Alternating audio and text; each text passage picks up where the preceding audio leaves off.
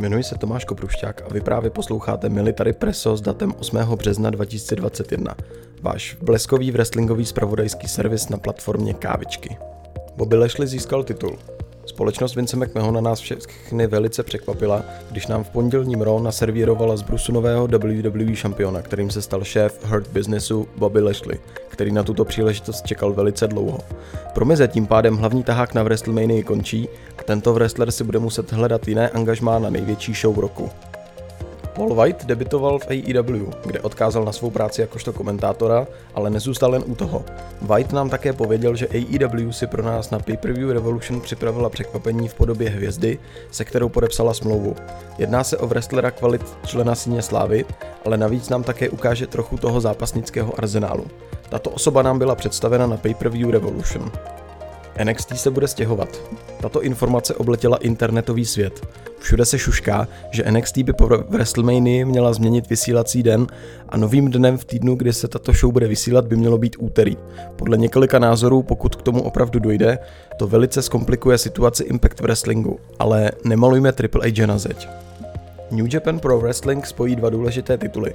New Japan Pro Wrestling opravdu spojí své hlavní dva tituly dohromady. Ředitel společnosti o tom informoval na tiskové konferenci. IWGP Heavyweight Championship a IWGP Intercontinental Championship společně vytvoří nový IWGP World Heavyweight titul.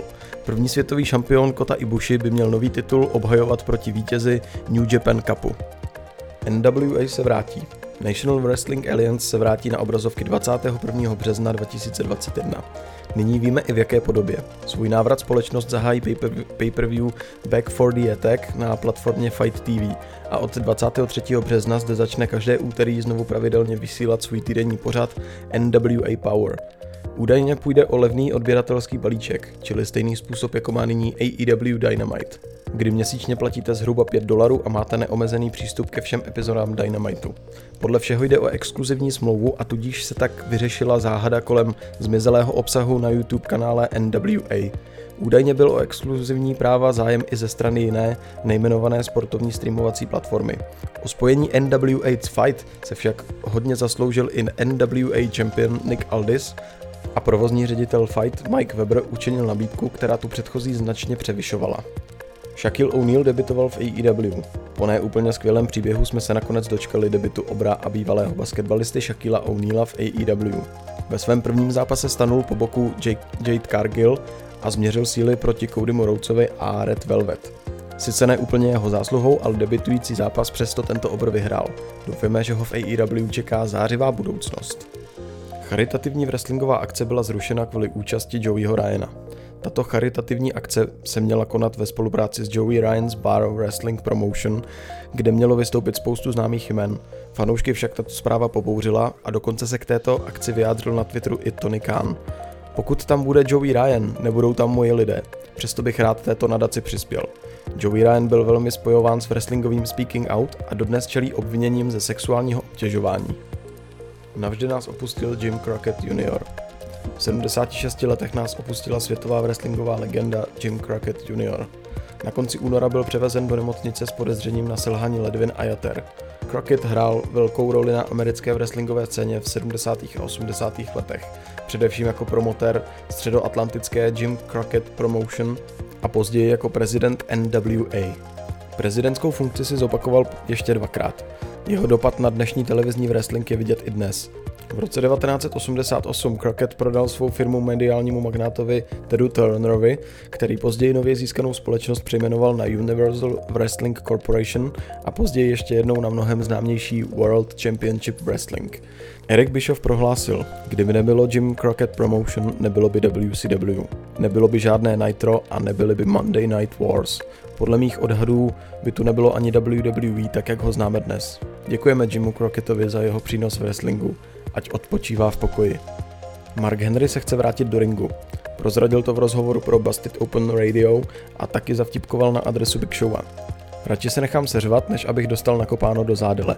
S Randym Ortnem si nesmíte zahrávat, když nejste stoprocentně zdraví. Chodím po dvou nohách, váším 325 liber, což je cca 150 kg. Jsem lehčí a rychlejší, než jsem kdy byl.